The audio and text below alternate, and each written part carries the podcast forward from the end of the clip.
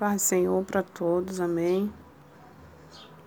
Nesta tarde eu gostaria de deixar para a nossa meditação um versículo aqui da palavra do Senhor que se encontra em Neemias.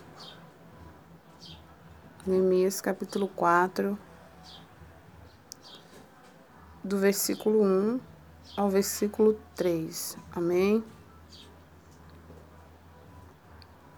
E sucedeu que, ouvindo Sambalate, que edificávamos o muro, ardeu em ira, e se indignou muito, e escarneceu dos judeus. E falou na presença dos seus irmãos do exército de Samaria e disse: Que fazem estes fracos judeus? Permite-se-lhes a isso? Sacrificarão? Acabalão num só dia? Ficarão no montão do pó as pedras que foram queimadas. E estava com ele Tobias, o Amonita, e disse: Ainda que edifiquem, vindo uma raposa, derrubará facilmente o seu muro de pedra. Só até aí. Em tempos de dificuldades que nós estamos vivendo. Eu estava meditando nesse texto de Neemias, onde Neemias lamenta pelas portas queimadas, pela situação que ficou Jerusalém. E alguns dos irmãos já conhecem essa história e, e ele sai para edificar os muros e para restaurar as portas que foram queimadas.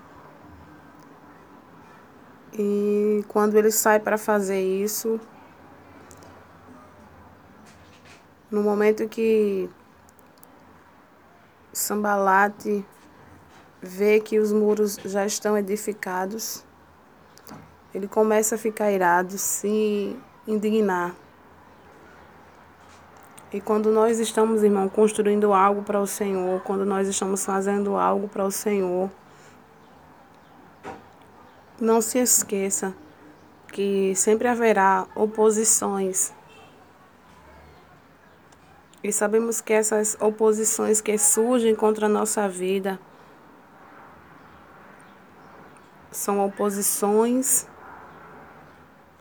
do nosso adversário não do nosso irmão, mas do nosso adversário, de Satanás, que veio para matar, roubar e destruir os nossos sonhos. O Senhor levantou Neemias para construir, mas Satanás se levantou para dizer a Neemias que ele não iria conseguir. Tobias ele fala no versículo 3 que ainda que eles edifiquem, vindo uma raposa, facilmente derrubaria um muro de pedra. Sabemos que um muro de pedra Não tem como uma raposa destruir. Mas o nosso adversário, ele vem e aquilo que